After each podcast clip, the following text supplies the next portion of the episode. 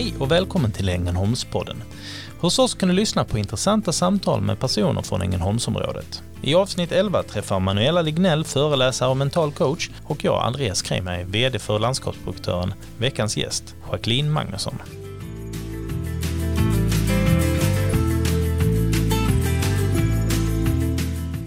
Välkommen till Ängelholmspodden. Jag heter Manuela Lignell och med mig idag har jag Andreas Kreiman från Landskapsprojektören. Dagens gäst är en kreativ och spännande profil med många mejl i inboxen. Hon har valt en annan väg i livet, besökt många olika platser och söker fortfarande efter en fast punkt i livet. Hon ser möjligheter och utvecklar idag Rögles verksamhetsområde grönvit hållbarhet. Varmt välkommen hit Jacqueline Jackie Magnusson. Tack så mycket. Välkommen. Vi börjar lite med din uppväxt. Du, du kommer från Höganäs på den andra halvön. Stämmer. Hur var din uppväxt i Höganäs från början? Var den lugn? Ja men eh, Höganäs är väl eh, rätt så lugn liten ort på, eh, på den andra halvön som sagt. Eh, och jag växte upp där på Fogdegatan 8 i ett numera ganska så eh, livligt och populärt område kring bolaget, Höganäsbolaget. Eh, där finns ju numera både garage och saluhall och allt möjligt. Saluhallen finns väl inte? Nej, det stämmer faktiskt nu när du säger det. Men eh, ändå en samlingspunkt för eh, både Höganäsbor och eh, från, från andra delar av landet. Eh, men där ligger ett litet villakvarter eh, med fyra gator och en av dem var Fogdegatan och där bodde jag Mm. med mamma och pappa. Och där levde du dina första åtta år? Det gjorde jag. Precis innan ni skulle börja, du skulle börja skolan så, så fick din pappa ett jobb i Ryssland. Mm.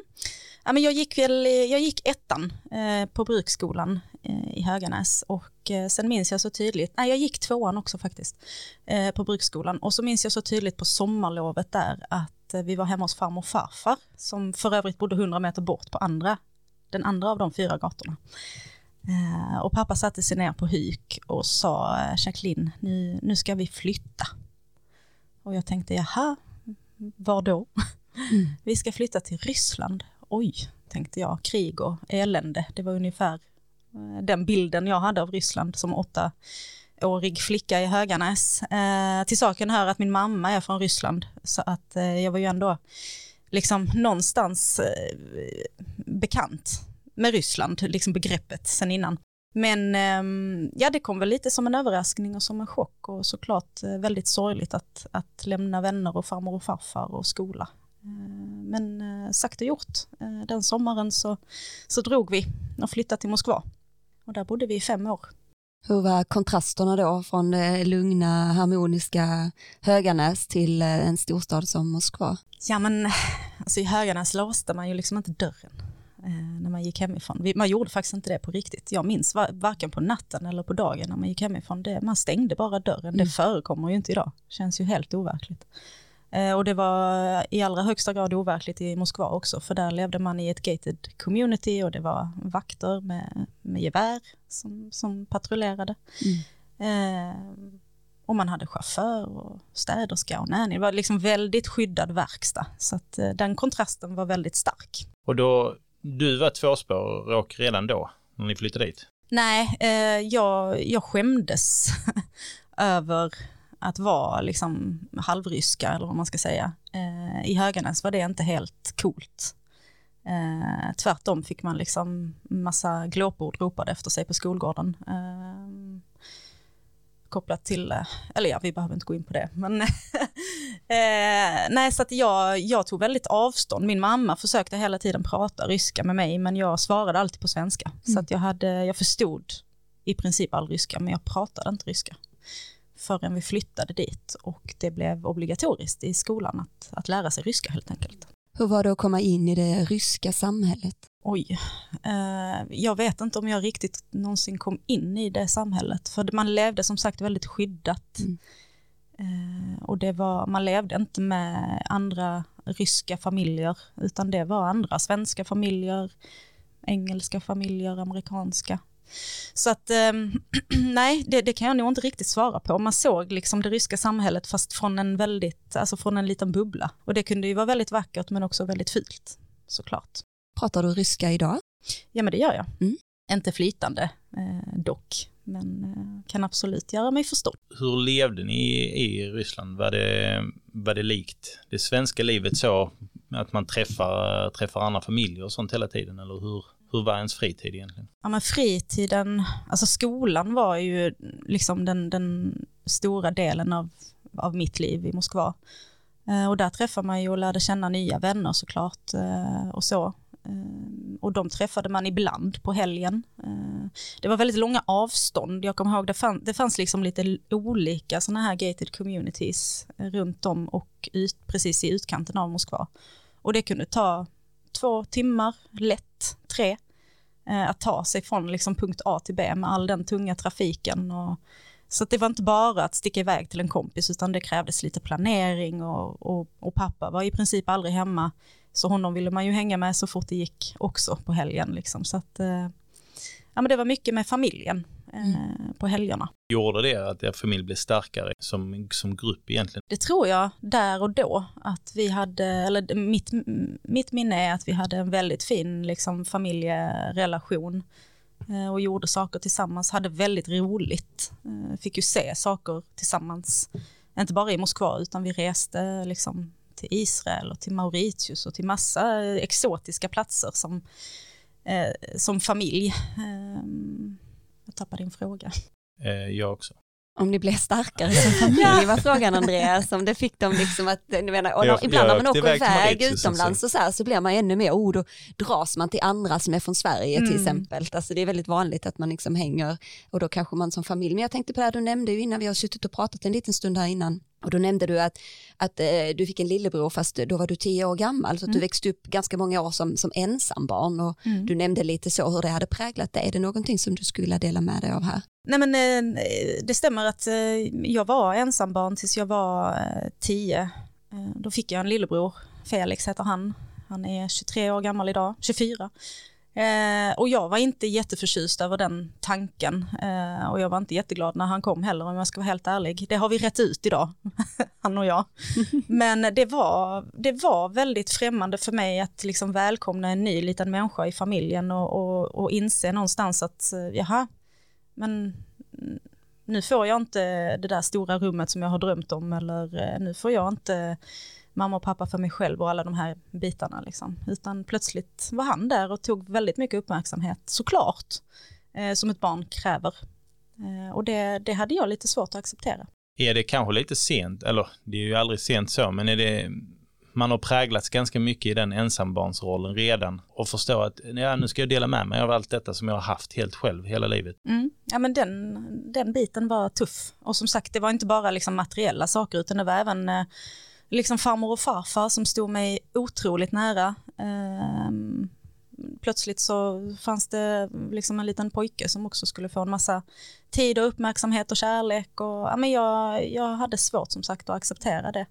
Och det tog tid innan jag förstod att eh, men det här är ju faktiskt en, en liten del av mig eller vad man ska säga. Det är ju min lillebror. Mm helsyskon. Liksom det, det är ju fantastiskt på alla sätt och vis. Eh, och idag har vi en, en bra relation. Eh, men, men det tog tid. Ni spenderade fem år i, i Ryssland och sen åkte ni tillbaka till Höganäs igen. Mm. Var det jobben en gång där för familjen som Ja, det var väl snarare att eh, pappas jobb eller kontrakt tog slut.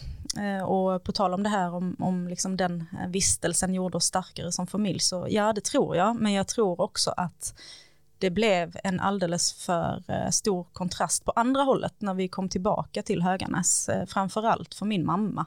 Så att eh, där, där började liksom skära sig i familjen. På vilket sätt då? Ja, men, det märktes tydligt att, att mamma trivdes inte i Höganäs plötsligt.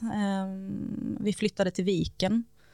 Det blev inte bättre för det liksom, utan eh, hon hade nog eh, en förhoppning om att liksom kunna fortsätta leva det här eh, fantastiskt privilegierade livet som vi hade där borta under den begränsade tiden. Det hade hon svårt att acceptera, liksom att nu är det slut och nu är vi här och nu ska du jobba och bidra till familjen liksom på det sättet igen. Ehm, det hade hon nog inte riktigt räknat med. Så att ehm, min mamma och pappa skilde sig när vi hade bott i viken i 6-7 år. Hur, eh, hur tog du det? Då var jag 20-21 och jag tog väl det där och då ganska lugnt. Liksom.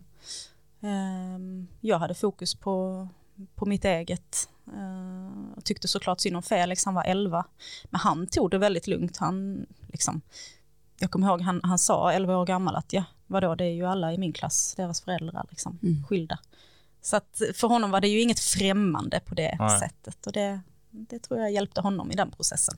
Jag tänkte på en sak innan, du nämnde att du liksom har upplevt att det har varit väldigt mycket krav på dig när du växte upp mm. och liksom förväntan att du skulle liksom klara av saker och så här och, du nämnde att det, det också slutade med att, att, att du fick en eh, form av psykisk ohälsa.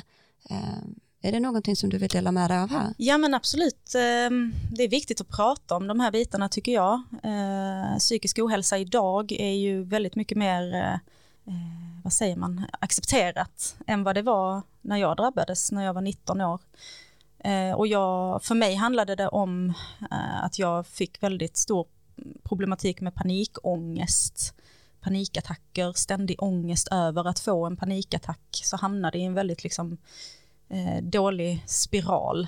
Och, och, det tror jag än idag grundar sig väldigt mycket i de här kraven som jag upplevde. Eh, både liksom hemifrån eller inifrån mig själv och utifrån från lärare. Har alltid haft väldigt lätt i skolan eh, och tyckt det har varit kul. Eh, men med det kommer ju också liksom förväntningar och, och, krav på att man ska bli ännu bättre eller eh, tycka det är ännu roligare. Mm. Och någonstans på vägen så tappar jag liksom den biten nu när du får tänka tillbaka, du, du var 19 år, liksom, vad, vad, skulle du, vad skulle du behöva där och då egentligen? Vad skulle kunna hjälpa dig i den situationen? Eller hur skulle du önska att samhället eller ja, din familj eller andra som var dig nära, hur, hur skulle de liksom förhålla sig till det? Ja, men jag vill ju också passa på att hylla min eh, farmor och farfar som inte längre lever idag, men de var ju en väldigt stor stöttepelare eh, för mig och en eh, de var liksom en, en, konstant i mitt liv som hela tiden påminde om att eh, så länge du gör ditt bästa så kan du inte göra mer och det duger alldeles utmärkt. Sen, så, så det tycker jag har, har liksom hjälpt mig att ha en sån, eller i det här fallet två personer som påminner mig om det hela tiden. Eh, det tycker jag är väldigt viktigt. Sen från samhällets sätt vet jag inte, jag var liksom, jag kunde ju också kanske själv varit mer öppen med att jag upplevde de här kraven. Eh, och då kanske man hade fått en annan typ av stöttning eller hjälp. Eh, det vet jag inte. Jag pratade inte med någon i skolan om det utan eh, jag körde på liksom och, hade den här fasaden att detta ska vi fixa liksom. Men sen på baksidan så dolde sig då eh, ångest och, och panik och väldigt, väldigt många sömnlösa nätter. Var betyg en stor del i, i vad som triggar detta tror du? Ja, alltid varit så driven av resultat. Eh, och betyg är ju en form av resultat. Ehm, så de, de stirrar jag mig väldigt blind på och eh, kunde inte riktigt hantera i eh, sista terminen i gymnasiet så skolkade jag ganska mycket från svenska C. Ehm, och det resulterade i att jag fick ett ofullständigt betyg i svenska C. Och det hade jag jättesvårt att acceptera. Mm. Och det var precis i den vevan som jag drabbades för första gången av en, en panikattack eh, inför studenten och balen och allt vad som skulle komma. Jag visste liksom att det här kunde jag inte reparera nu. Jag kommer gå ut med ett ofullständigt betyg.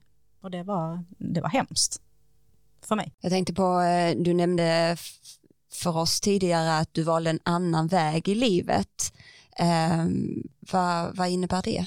Nej men det är ju kopplat till eh, att, att det fanns förväntningar eh, och, och, förhoppningar på att jag skulle studera på universitetet. Det var liksom direkt efter gymnasiet så hette det att antingen tar du ett sabbatsår och reser mm. och jag fick alla förutsättningar för det eller så eh, söker du in och, och läser vidare. Mm. Men jag kunde ju inte göra det med mina ofullständiga betyg och detta var någonting jag ljög om väldigt länge också att jag skyllde på annat liksom och reste lite och hade kul. Men eh, jag kunde ju aldrig fly från den här liksom, paniken och ångesten över det här betyget. Och jag tog heller aldrig tag i det.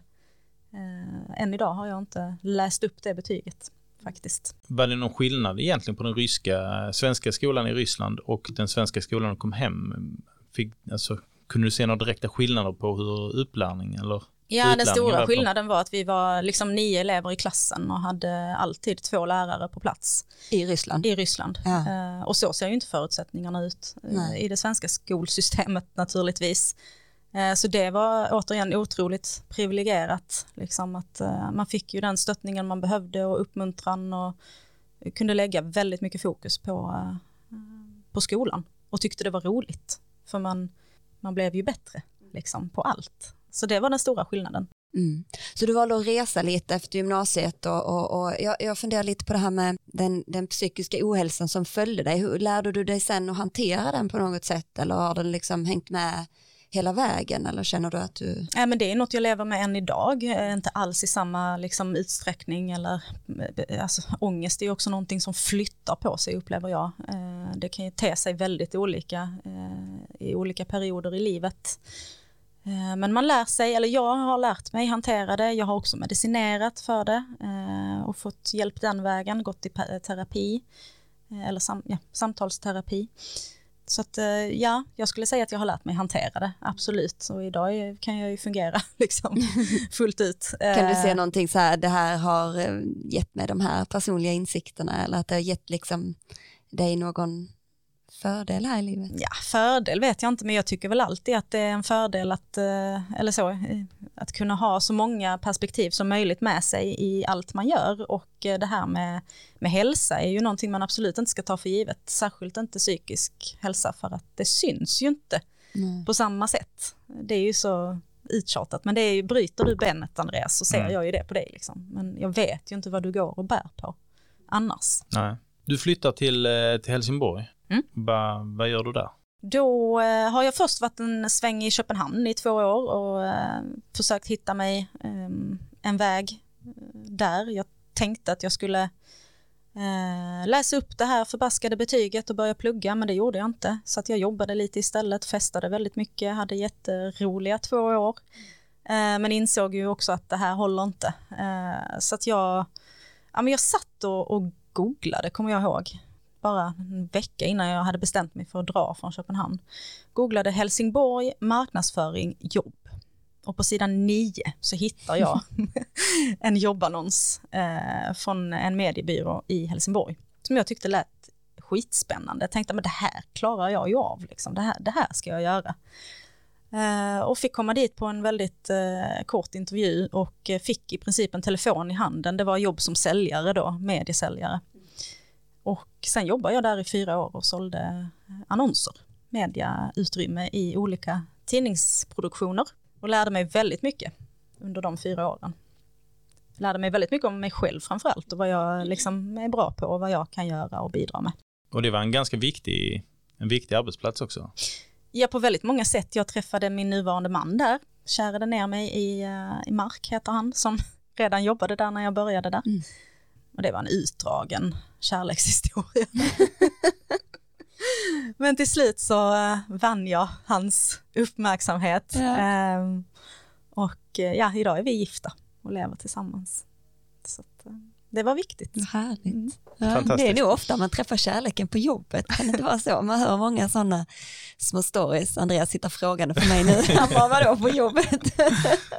ja men vad härligt eh, Jackie att du träffade fyra år där, fick du liksom känna på och, och jobba och få göra det du tyckte är kul.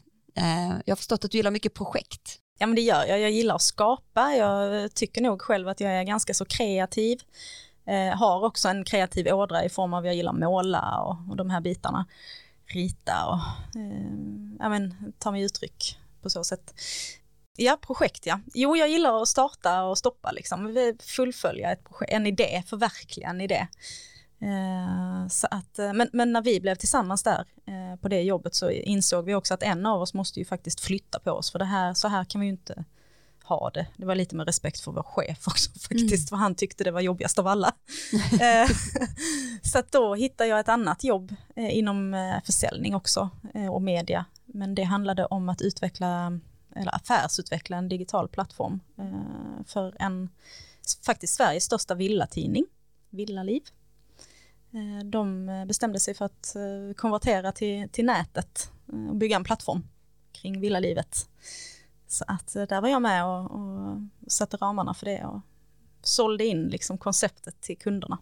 Det måste varit en spännande resa. Jag tänker det är mycket digitalisering nu och man har sett framförallt nu i corona hur viktigt det är att kunna ställa om och snabbt nå ut till personer igen. Mm. Det har varit en bra erfarenhet att ta med sig till Ja, men den har jag haft mycket nytta av faktiskt just när det kommer till hemsidor och kunna hantera olika hemsidor och, och förstå liksom hur, som du säger, hur snabbt det går, eh, utvecklingen eh, och vilka behov man faktiskt kan eh, tillgodose genom digitalisering och digitala lösningar.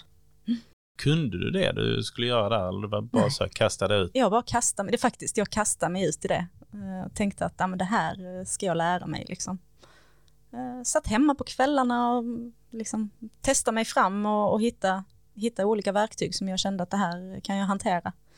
Och sen gjorde jag det. Det är så spännande för vi har haft en hel del eh, gäster här eh, och vi hade bland annat eh, Lena Evertsson som, som eh, eh, som berättade om sin resa att börja jobba med sin passion och sin kreativitet. Och hon nämnde också det att ja, men man måste bara göra ut och våga och hon tog också kontakt med personer som var experter inom sin område och lärde sig den vägen. Alltså lite det här att man tänker ofta den traditionella vägen som, som du var väldigt besviken på ditt betyg och det gjorde att du kanske inte sökte vidare men livet har ju kanske många skolor man kan välja att gå i. Du har kanske valt en annan skola än den mm. traditionella. Ja men precis så är det ju. Och det gäller ju också att ständigt kanske jaga den kunskapen och vilja lära sig. Det är mm. ju i grund och botten det allting handlar om. För att vill du inte lära dig så får du ju inte ut någonting av att gå i skolan heller på det sättet. Nej, exakt. Och jag, jag tror ju på något sätt att detta är ju något som kanske skolväsendet inte riktigt har följt med i. För att idag kan du lära dig vad som helst på YouTube. Alltså, vill jag lära mig att göra ringbrynjor så finns det otroligt mycket filmer till exempel om det.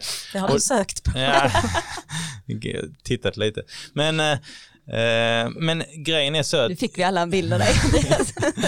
ja, nej, men jag tror att det är ganska det är lite annorlunda idag än vad det var för, för 20 år sedan. Idag kan du göra vad som helst och egentligen så en högskoleutbildning är bara ett verktyg som man har. Men på samma gång så blir de ganska exkluderande för att de som inte har tillräckligt bra betyg för att komma in på den här högskoleutbildningen kommer aldrig kunna läsa till exempel till någonting som de kanske hade varit den bästa av mm. alla på.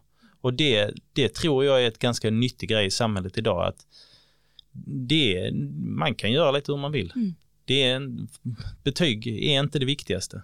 Nej, det, det håller jag med om och jag tänker också att det är ju väldigt mycket kunskap och, och, personer som går förlorat i det systemet samtidigt som systemet är fantastiskt på många sätt, mm. såklart. Eh, och, och, jag har ju fått lära mig längs vägen saker som jag har tänkt många gånger, oh, ja, men, det märks liksom att jag fattas någonting i vissa sammanhang och då, då, men då har jag varit väldigt ärlig mot mig själv och sagt liksom att ja, men okej, nu har jag kommit till en punkt där jag känner att nu, nu kan jag inte detta mer, nu måste jag ta reda på eller försöka fördjupa mig i det här för att komma vidare. Jag tänkte på du liksom vill gärna hitta nya projekt, starta igång grejer och du ständigt det här att kunna lära mig nytt. Var, var, var kommer den drivkraften ifrån? Jag vet faktiskt inte det. Jag har funderat på det många gånger, men det är bara en del av mig. Jag älskar, alltså jag är otroligt nyfiken på gott och ont, ska tilläggas.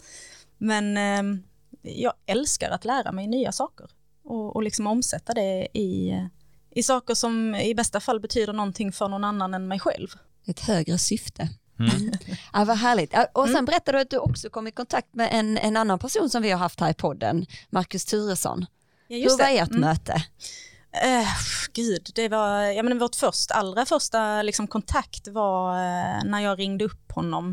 Uh, när jag fick höra att det, det, fanns en tjänst tillgänglig på Rögle BK.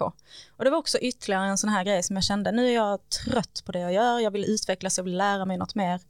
Rögle, gud vad häftigt, vad, mm. liksom, vad är det? Har aldrig varit på en ishockeymatch i hela mitt liv, eller någon annan match för den delen. Aldrig haft ett stort idrottsintresse generellt så. Eh, så jag ringde upp honom och, presenterade mig själv, han bjöd in mig på lunch, tog en lunch med honom och Joel som då också jobbade på Rögle. Och eh, sen en vecka senare så fick jag besked på att eh, du är välkommen till oss. Så det din, var vårt första möte. Vad blev din roll där på Rögle BK då? Ja men då började jag som marknadskoordinator eh, slash projektledare. Mm. Så att eh, det var en, en väldigt så här, eh, ja vad ska man säga, central roll, spindel i nätet som hade i uppdrag att, att samla eh, samla in och strukturera vissa delar på den kommersiella avdelningen då. Eh, mycket kopplat till nätverket och de träffarna. Eh, utveckla den biten och hitta liksom mallar, eh, strukturera mallar. Det var mycket det jag gjorde. Och, eh, av det har ju följt med liksom och förfinats såklart längs vägen. Men äh, återigen en chans att faktiskt få sätta sin prägel på och starta upp någonting. Mm. Hur länge höll du på med det då? Eh, det höll upp, jag började 2017. 2017 gjorde jag. Eh, säsongen där, 17-18. Och höll på med det i två år ungefär som marknadskoordinator och projektledare. Um, och sedan så eh, började jag snegla lite på eh, ett annat projekt som hade startats upp inom Rögle BK, som inte jag projektledde, utan det hade anställts en projektledare för det här eh, ändamålet då. Och tyckte att oj, vad, vad spännande projekt, vad är det här skulle jag vilja jobba med. Mm. Och var väl ganska så liksom, tydlig med det gentemot Turesson bland annat. Och eh, så småningom så fick jag chansen att, eh, vi gjorde en rokad helt enkelt. Så att han som var projektledare började på, på marknadsavdelningen och jag tog hans plats istället. Mm. Mm. Och det var ju grönvit hållbarhet det handlade om då. Grönvit hållbarhet, gud vad spännande, jag blir också supernyfiken. Berätta, vad är mm. grönvit hållbarhet? Ja, men, eh, grön vit hållbarhet är en, ett verksamhetsområde inom, grön, eh, inom Rögle. Förlåt. Där vi jobbar som en samlande kraft för eh, att göra bra saker vid sidan av isen, kort och gott. Och vad kan det vara för någonting till exempel då? Ja, men det kan till exempel vara att vi eh, interagerar med barn eh, och unga i miljöfrågor. Förskolebarn har vi varit ute och besökt för att prata om källsortering och få dem liksom att att förstå sitt, sin roll i naturens kretslopp och de här bitarna. Eller så kan det vara att vi Eh, skapa förutsättningar för eh, tryggare stadsdelsutveckling genom spontanidrott eller eh, andra sådana roliga happenings ute i samhället. Vi samverkar med arbetsmarknadsenheten i arbetsmarknadsfrågor också. Eh, och där har vi såklart hela, hela nätverket är ju en jättestor spelare i detta. Nätverket med, med företag i regionen som, som ser grönvit hållbarhet som en, en plattform att eh, jobba igenom i de här frågorna. Jag tänkte du nämnde att det började som ett projekt och nu är det ett verksamhetsområde. Helt fantastiskt. Vad, vad skulle du, vad, är, vad är er vision eller ert mål med, med grönvit hållbarhet? Alltså vår vision är ju att vara just precis det här navet eh, i, i regionen där vi omsätter all samlad kraft och, och kunskap och engagemang som, som vår förening omges av eh, omsätter det i, i samhällsnyttiga insatser. Hur jobbar ni med kommunen i, i denna frågan? Vi har eh, testat på att samverka i lite olika projekt, bland annat som jag nämnde då um, i arbetsmarknadsprojekt. Uh, så att kommunen har ju ett väldigt lyckat, uh, ett väldigt lyckat projekt som heter Step In, som är ett ESF-finansierat projekt, det vill säga e Europeiska socialfonden som jobbar med arbetsmarknadsprojekt, finansierar. Och där har vi hittat eh, sätt att förstärka det projektet genom att koppla på Rögle BKs liksom varumärke, företagen som är anslutna till det eh, och eh, egentligen liksom allt det engagemang som, som omges, eller som vår förening omges av. Är det här ett öppet projekt så finns det fler som kan ta del av det här eller hur? hur Nej, liksom... just, just det här projektet är ju knutet till Ängelholms kommun och det här Step In-projektet då. Eh, men vi tittar ju hela tiden på att jobba oss utanför Ängelholms kommun också för att vi anser att, att vårt ansvar eh, som, som så pass stor idrottsförening faktiskt sträcker sig utanför gränserna. Eh, både liksom kommungränsen och gränserna inom idrott. Liksom det handlar inte om, om ishockey eller fotboll utan det är all idrott för alla barn. Mm. Eller rättare sagt framtiden för alla barn genom idrotten. Och denna säsongen har ju Rögle gjort en helt eh, fantastisk insats. Jag kan tänka mig att det ändå har fått upp ögonen lite för Rögle. Kan det vara någonting som även kan spinna vidare på, på det här grönvit eh, hållbarhetsprojektet? Ja men så är det ju. Eh, alltså, I takt med att, att vårt varumärke växer och berör allt fler. Eh, jag tror Kantar Sifo gjorde någon undersökning för ett par år sedan och då hade vi 200 000 sympatisörer runt om i landet. Så det finns ju en, en, ett enormt intresse eh, och en enorm dragningskraft till vårt varumärke Rögle BK. Och med den dragningskraften och med alla de liksom blickarna man har riktade mot sig så, så följer ju också ett ansvar att faktiskt eh, ja, men, att det spiller över utanför föreningen också, eh, de insatser vi gör. Ni har ett ganska stort upptagningsområde. Hur begränsar ni det på något sätt egentligen? Jag säger alltså att ja, okej, här, hit ut kan vi sträcka oss, men längre än så här kanske vi inte, även om upptagningsområdet kanske är ännu större egentligen. Ja, men det handlar ju hela tiden om att titta på prioriteringar eh, och, och, vilka resurser vi har eh, att röra oss med och så eh, prioritera arbetet efter det. Det är klart att vi vill liksom verka i, i hela Skåne, det kan vi inte och det ska vi inte heller för det finns väldigt många andra idrottsföreningar som har väldigt goda förutsättningar att göra samma sak och det är lite det som är poängen med det här hållbarhetsarbetet. Det, det handlar inte om att vi äger arbetet eh, helt och hållet, utan vi ser ju gärna att, eh, precis som vi inspireras liksom, av andra mm. aktörer, mm. så hoppas vi och tror att, att vi i vår tur inspirerar fler. Så att det blir liksom den här evolutionen av, eh, av kraft och insatser i samhället. Du sa det var Turesson som var, var när det startade själva projektet. Mm. Var det han som tog in denna idén eller vem var det som tog, tog upp idén från början? Ja men eh, Turesson och även eh, Christian som är försäljningsansvarig i Rögle idag. Han, eh, de två, eh, nu tror jag, blir lite osäker, men jag är ganska säker på att det är de två som, som liksom myntade hela grönvit hållbarhet. Och då handlade det som sagt om ett miljöprojekt, alltså vi ville vi ville se eh, vad mer kan vi göra än att spela ishockey med vårt varumärke. Eh, och kom i kontakt med ett eh, miljöföretag som tyckte att ja, men här finns ju synergier. Liksom. Vi kan arbeta med ert varumärke som plattform och ni kan få kunskap från oss. Det utbytet. Det var där allting började. Så vi fick en massa kunskap om miljö och källsortering och återvinning och de fick i sin tur då en helt ny plattform att sprida sin kunskap igenom. Vad har varit din personliga touch på det här projektet? Ja, men det är väl att ständigt eh, liksom sträva efter nya, eh, nya utvecklingsområden, identifiera dem eh, och eh, jobba liksom outtröttligt för att bygga ett nätverk både i, eh, i näringslivet men också i det offentliga eh, och med liksom barn, och unga för att vi ska nå ut brett med detta och idag handlar det ju inte bara om kunskapsutbyte i miljöfrågor utan idag har ju den sociala dimensionen av hållbarhetsarbetet fått ta allt större plats. Hur har, det, hur har ni liksom hanterat corona? Har ni kunnat vara ute och jobba? Eh, nej, jag ser du skakar på huvudet här. Det har varit en, en, annan, en annan tid nu för er också i det här arbetet, eller? Mm. Ja, det har såklart varit väldigt frustrerande. Eh, corona kom ju som en ridå precis när vi mm. stod i startgroparna med en massa spännande projekt och eh, precis som idrotten så handlar ju de här projekten om att människor ska mötas eh, och interagera. Men det kunde vi inte. Så att vi har fått ställa om och eh, nu i efterhand kan man ju se på det som en, en liksom en positiv grej eller vad man ska säga, att vi har fått tänka i helt nya banor och, och lära oss eh, tänka på nya sätt. Och det har ju utvecklat oss eh, oerhört mycket och verksamheten. Hur många är ni som jobbar med det nu?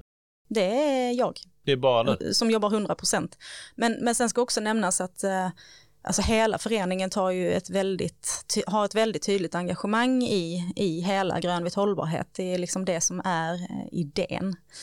Eh, så att eh, från, från yngste spelaren till äldste styrelsemedlemmen får liksom gå igenom utbildningar eh, i miljöfrågor. Barnkonventionen har vi ju jobbat oerhört mycket med internt i föreningen de senaste åren.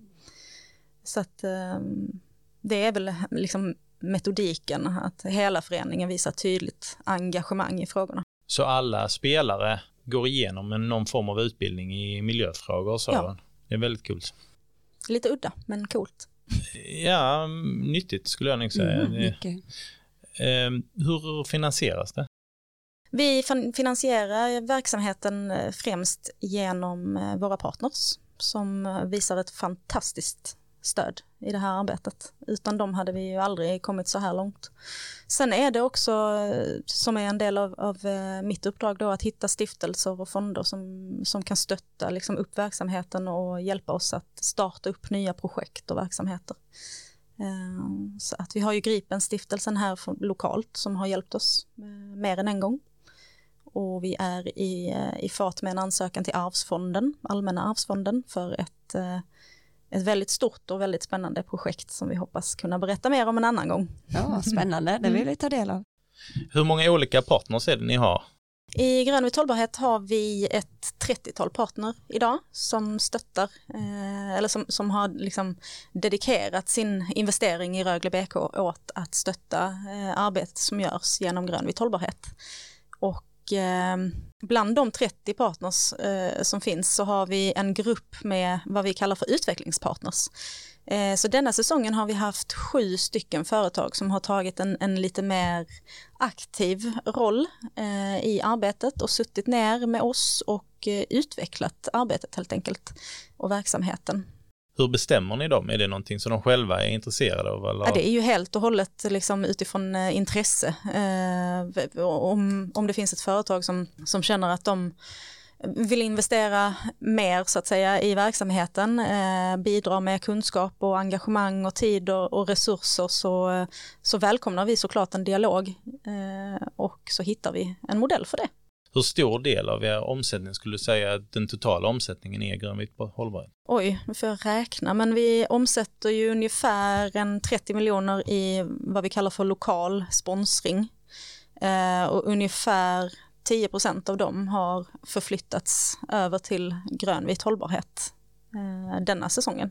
Jag är lite nyfiken på det här med grön-vit hållbarhet. Är det liksom någon bakgrund kring det, grön och vit? Mm. Från, från början eh, så fanns faktiskt inte den här eh, tanken utan den har växt fram.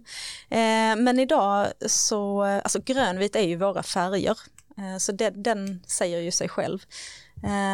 Men idag så representerar grönvit hållbarhet två väldigt tydligt definierade verksamhetsområden.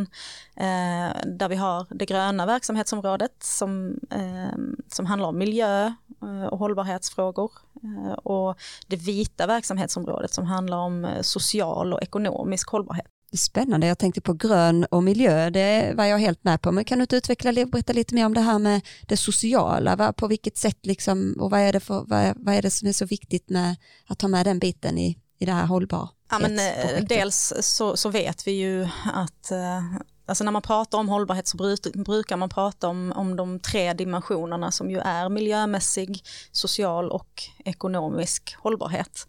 Eh, och hela modellen bygger ju på att den ena inte fungerar utan den andra så att säga. Eller rättare sagt att man ska kunna jobba med social hållbarhet utan att kannibalisera på miljömässig och vice versa. Så att den triangeln måste liksom fungera. Eh, och för oss, eh, social hållbarhet, eh, alltså vi jobbar ju med sociala frågor i Rögle BK varje dag. Ger våra unga eh, aktiva liksom, sociala verktyg för att klara eh, skola och annat, eh, inte bara bli duktiga på att spela hockey. Och, och, den kunskapen har vi strukturerat inom grönvit hållbarhet utifrån tre fokusområden eh, som handlar om ökad hälsa, eh, ökad sysselsättning och ökad inkludering. Så det är liksom våra tre övergripande målsättningar inom den sociala hållbarhetsdimensionen då, det vita verksamhetsområdet. Vad ser ni för utmaningar inom de här tre olika dimensionerna? Ja, men utmaningen är nog, eh, ja de är ju många såklart, men, men den största utmaningen är ju att hela tiden eh, dels hålla en balans och dels se till att, som jag sa innan, att vi kan arbeta med de olika områdena utan att det förtar något annat, något av de andra. Att hitta eh, i grund och botten en, en hållbarhet i det här arbetet. Det är den stora och den roliga utmaningen. Alltså Jacqueline, jag sitter här och, och, och, tänker på det här med att du nämnde att du hade liksom inte sett en hockeymatch innan du började jobba på Rögle BK och jag då som är uppväxt i ladan. Nästan, jag blev nyfiken såklart. Kollar du på hockey idag? Det gör jag. Ja. Eh, hade jag levt ensam hade jag nog inte gjort det. så det är Mark, din man då ja. som... han, eh, han har ju spelat fotboll i 20 år, eh, inte nu på 10 år, men eh, i 20 år spelade han väldigt mycket fotboll och, och är liksom en fotbollskille. Men sen jag började jobba på Rögle så har han helt svängt om och blivit en, en riktig hockeykille. Ja. Så att vi sitter bänkade varje match. Med hjälm och sånt på? Nej. Har du det Andreas? Jag vet inte om han hade liksom gömt undan någon slags guldhjälm igår i, för, liksom i, i förhoppning om att vi skulle gå hela vägen här i finalen. Jag vet Mm. inte. Nej, det tror jag inte. Men ehm, nej, han har blivit otroligt biten av, av det här. Gud vad härligt, kan ni dela liksom det tillsammans? Ja, Jag tänkte din man, är han kvar på den mediebyrån? Som Jajamän, han har varit här i, i 12 år nu snart. Så att, Ja. eh, han och eh, Leslie som han heter, eh, chefen där, de, de rattar det tillsammans på tu man hand. Så att de har aldrig hittat min ersättare. Och sen så gifte ni er 2019 Mm. ja, och skaffa hund för inte så länge sedan. Ja, eller han kommer om två veckor. Han kommer om två Ja. veckor. Eh, så att vi har varit och hälsat på eh, hunden här några gånger. Eh, han är bara sju veckor gammal. Så det är lite besiktning och lite så, sprutor och lite så innan han får komma hem till oss. Men eh, det ska bli skoj. Vad är det för hund? Det är en whippet, så det är en eh, form av vinthund tror jag de heter. Lite som en greyhound fast mindre, Mindre. väldigt snabb. Har ni haft hund tidigare eller var det? Inte tillsammans. Eh, jag har aldrig växt upp med hund eller så, men Mark har alltid haft en hund liksom hemma i, i familjen och så. Det är ett nytt kapitel. Spännande. Mm. Det blir ju som, eh, som eh, nu, nu blir det som att ha en väldigt, väldigt liten hela sommaren så ni får ta hand om och pyssla om och sådär. Ja. ja, det blir väldigt delad vårdnad på det. Ja. ja, vad härligt. Eh, Det är så att vi har två stående inslag här i Ängelholmspodden. Mm. Och eh, det ena är att eh, vi har bett dig ta med en personlig sak, någonting som betyder någonting speciellt för dig. Så du ska få berätta för de som lyssnar vad du har tagit med och förklara varför du har valt det. Oj, ja. Eh, äh, men jag har ju valt att ta med eh, min, eh, min förlovningsring och min vigselring då. Det kan ju låta väldigt eh, förväntat, men eh, det betyder eh, allt för mig egentligen. Det är liksom, ja, men jag tittar ner på, på den här ringen eh, flera gånger om dagen och känner mig bara trygg. Mm.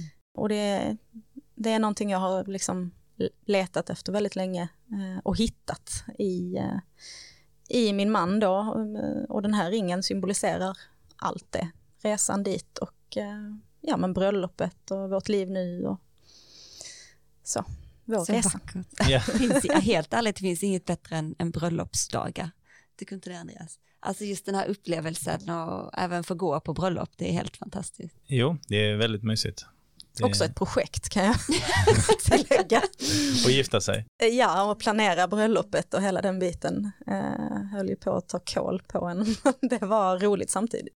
Skulle du säga att du hittat din fasta punkt i livet? Jag vet vi pratar om det här med rastlöshet och du har flyttat Ja. runt mycket och så vidare. Ja, nej men eh, Mark är absolut min fasta punkt i livet. Eh, sen så kanske vi, eh, vi har ju drömmar och mål liksom. Eh, men nu, nu delar jag dem med honom eh, och vi söker ju liksom det tillsammans, eller strävar efter det tillsammans, rättare sagt. Så att ja, fast punkt absolut. Du ska också få dra en lapp i den här skålen som ligger framför dig. Eh, Det är så här att alla våra gäster får, ehm, får skriva två stycken frågor och skicka vidare. Så du ska få dra en lapp och läsa frågan och svara på den. Spännande. Nämn tre saker du skulle ta med dig på en öde ö. Vad tråkigt. Varför ska du till en öde ö egentligen? Ja men vi, eh, eller vi, jag gillar ju ölivet generellt. Tre saker du skulle ta med dig på en öde ö. Det här är ju sånt som man kan tycka att alla borde ha funderat på någon gång, men jag har faktiskt inte ägnat det en tanke. ja, men jag hade ju tagit med mig Mark såklart och vi hade ju varit tvungna att ta med oss den här eh, hunden då. Eh, sen hade jag nog bett Mark ta med sig sin gitarr så att jag ändå kunde få lyssna lite på på musik. Musik. Ja. Det är de tre sakerna jag kan komma på så här rakt upp och ner. Vad härligt. Vad hade du tagit med Malena? Ja, vad hade jag tagit med? Jag hade nog också tagit med min familj faktiskt, där man får ta med så många. Ja, man kan ju inte in... Det är bara tre. jag tänker man kan ju inte inte ta med sin, sin familj, eller? Nej men precis, hur skulle det, ja. ja Ja, jag tänkte vilken nu? direkt på de här rinbrynje-grejerna. Det är ju perfekt tillfälle att börja med det. Nej, jag, jag, man, man minns ju Robinson när man var liten och det var ju värsta skräcken. Jag skulle aldrig vilja vara med i ett sånt program. Så jag tänkte nej, eh, det hade inte varit min grej att åka till en öde ö. Men eh, Vi var ju på, vi var på en ganska så öde ö här nu i anslutning till vårt bröllop. Eh, eh, Det var rätt så häftigt faktiskt och verkligen så här kliva i land på en ö som, som verkligen bara är en ö. det, det var häftigt. Mm. Vi hade inte med oss gitarren dock. Men Var där öråd och så också? nej, Fick Nej. man åka ut. Men jag tänkte på musik, är det, är det någonting som du har haft med dig? Oj, ja, ja men det är det faktiskt. Jag, jag var med i ett band i Moskva när jag var 10-11 bast. Vad härligt, Ja. Spelar du instrument eller Mm, Jag körde elgitarren elgitarr? och sjöng. Mm. ett skolband, men vi var liksom en, en eh, stabil kvartett där som körde två, tre gånger i veckan, hade uppträde på, på skolavslutningarna och ja, Vad var det för musik? ja, det var covers. Det var, vår stora hit var Lemon Tree. Mm. Mm. Och vi stod också och sjöng Scar Tissue väldigt många gånger, eh, vad heter de, Red Hot Chili Peppers hit där 2000, vad kan detta ha varit? Nej, 1998 kanske? Mm, Något sånt. Ja, Dead Marose hette vi. Mhm. Wow, vad häftigt. Men det var ingenting du ville spinna vidare på? Nej, alltså jag, vet, jag har alltid, jag har spelat piano sen jag var väldigt liten flicka också. Mm, jag tycker det är fint och tyckte det var kul och så. Och sen la jag av med det när jag var, ja men typ 14-15 tror jag. Och sen gitarren där, jag fick ju, fick min pappa att lova mig när vi flyttade till Ryssland när jag var åtta. Att eh, ja, men när vi kommer hem så ska du få en häst, för det var det jag ville ha. Eh, men sen när jag var 14 när vi kom hem där så ville jag inte ha en häst längre, utan då fick jag en elgitarr, en, eh, en Fender Stratcoaster som jag var väldigt stolt över. Men det fick du när du kom hem ifrån? Ja, fick jag när vi kom hem från, jag vet inte om det var någon slags belöning för, Men det blev inget band här i Sverige Nej. sen när du kom hem? det blev det inte, jag tog lite gitarrlektioner på Gåsebäck, men det blev inte mer av det. Gåsebäcken i Helsingborg. Det är aldrig för sent. Mm. Nej, det är det inte. Men det är fasen vad svårt det är. Jag tänkte, jag måste bara fråga en sak till. Nu, nu, du, du jobbar med grönvit hållbarhet nu, du, du gillar projekt. Vad, vad, är liksom, eh, vad är nästa stora projekt för dig? Alltså i, i grönvit hållbarhet tänker du eller i livet? I livet? Oj, eh, ja, men vi drömmer ju om eh, ett projekt som är att köpa en bostad. Mm. Eh, och jag drömmer ju om att få göra den här tokrenoveringen. Eh, jag drömmer om att det ska ske i en eh, sekelskiftes lägenhet. Så att det, det är nog mitt nästa stora drömprojekt. Som- ingen villa, det är en lägen, Nej, lägenhet. för tusan ingen villa. Vi skräms lite av hela det här huslivet. Mm. vet inte om det är efter mina år på villaliv när man förstår vad allting kostar eller om det är, jag vet, Var ska lägenheten ligga då?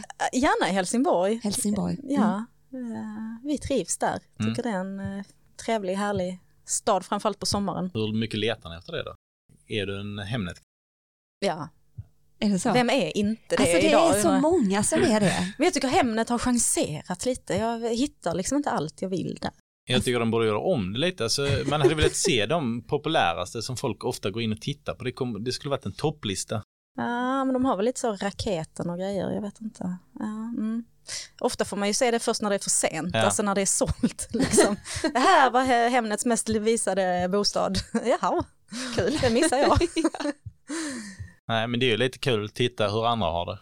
Det är det, har ni sett det här programmet Vem bor här? Ja, ja, min svärmor brukar kolla på det, så jag Ja. har fastnat någon gång framför Mm. det. Det är ganska spännande. Ja, det är rätt så underhållande. Är du duktig? Nej, Nej, det, är lite, det som är väldigt häftigt är att eh, se hur olika man faktiskt kan inreda Mm. sina hem. med inredning är jag älskar inredning. Jag tycker det är en av mina passioner liksom i, i livet, att inreda. Min med.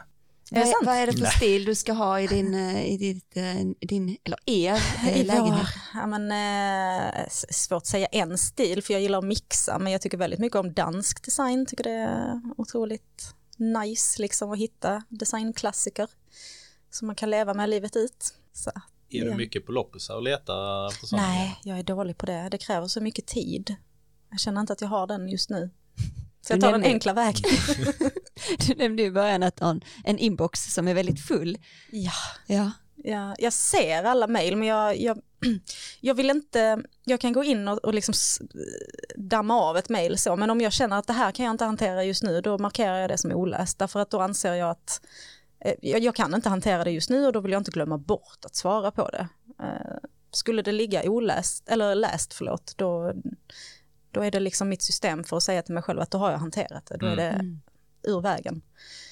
Så att eh, den, den börjar svämma över, det är därför det är så härligt med semester snart, för då brukar jag ha som, som vision att komma ner på noll.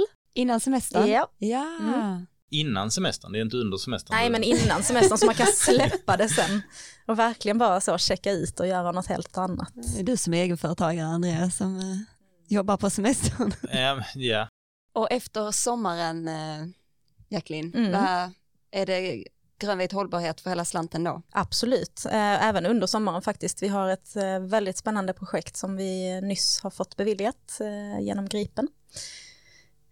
Så att sommarlovets två första veckor kommer vi att arrangera aktiviteter, idrottsaktiviteter tillsammans med en annan idrottsförening här i Ängelholm som är EVS, Ängelholms volleybollsällskap tror jag de heter. Mm.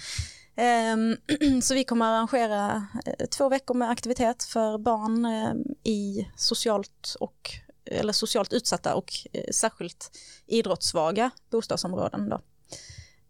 Som ska få prova på en massa olika idrotter, inte bara då landhockey och volleyboll utan även lite roliga så här utmaningar alla bäst i test eller den typen av aktiviteter. Jobba med lite teamwork och de här bitarna. Eh, så att eh, det blir grönvit hållbarhet eh, hela vägen fram till semestern och sen efter semestern så ja, då tar vi vid där vi slutade och fortsätter helt enkelt utveckla våra projekt och verksamheter. Det finns ju ett helt ett verksamhetsåret nästa år så att säga är ju redan planerat i, i stora drag så att vi har en ganska så god uppfattning om eh, vad vi kommer att göra. Mm. Sen är det ju alltid eh, saker som hänger löst och, och, och beror lite på vilken finansiering vi hittar, om vi kan aktivera dem eller inte. Är de projekten, eh, eh, påverkas de av, av eh, restriktioner och så med, med corona eller kan ni köra dem ändå? Ja, men vi har ju lyckats ställa om vissa grejer eh, till digitala lösningar. Eh, så att eh, hela tiden ha liksom en plan A och en plan B för att kunna trycka på knappen och, och vara beredd. Förbereda så mycket vi kan och vara beredda som sagt. Men det är klart man saknar liksom att, ja, men att kunna utföra det i, det i den formen som det är tänkt Mm. att utföras fysiskt. Att mötas? Ja. Ja men Jacqueline, tack så jättemycket för att du har varit här hos oss i Ängelholmspodden. Det har varit väldigt eh, inspirerande att eh, lyssna på dig och framförallt kommer vi följa dig i grönvit hållbarhet framöver. Eh, och du avslöjar ju dessutom att vi är med i ett eh, kvinnligt nät nätverk tillsammans, Mm. Nätstrumporna. Vi får se om de kan dra igång här efter sommaren också så vi får lov att fortsätta träffas. Absolut. Eh, Andreas, stort tack för att du var med och ställde frågor idag. ja det var kul att ni kunde komma hit till vår studio. Tack så mycket. Tack. Tack för att du lyssnade på oss och följ oss gärna på sociala medier såsom Instagram, Facebook eller LinkedIn. Där heter vi Ängelholmspodden med E. Där kommer vi lägga upp bilder från avsnitten och nyheter om kommande gäster. Har ni tips på gäster eller andra frågor, skicka dem gärna till info Vi skulle vilja skicka ett stort tack till Fredrik Larsson som lånar ut sin låt Världen är din till oss. Låten finns att lyssna på på Spotify. Och till Pierre Boman som har gjort vår logga. Eftermiddagen är så lång Kaféet är nästan tomt Och jag är lugnet själv Där jag sitter vid ett bord. En hätsk debatt, ett utländskt par Jag sitter mitt emot Jag hör tidningsbladen vänds Sakta bakom min bil. Det skulle alltid vara Tills vi blev dem. Nu är hela världen min Lika mycket som. Det.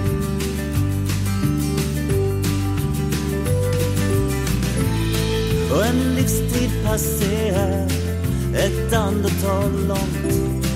En klocka tickar ner En man stänger sin dörr. Och jag läser några rader för mig själv. En biografi av Felicia Fält. Hennes livsresa med Att i skuggan av sin mor Där i den mörkaste botten låg den vackraste törn Nu är hela världen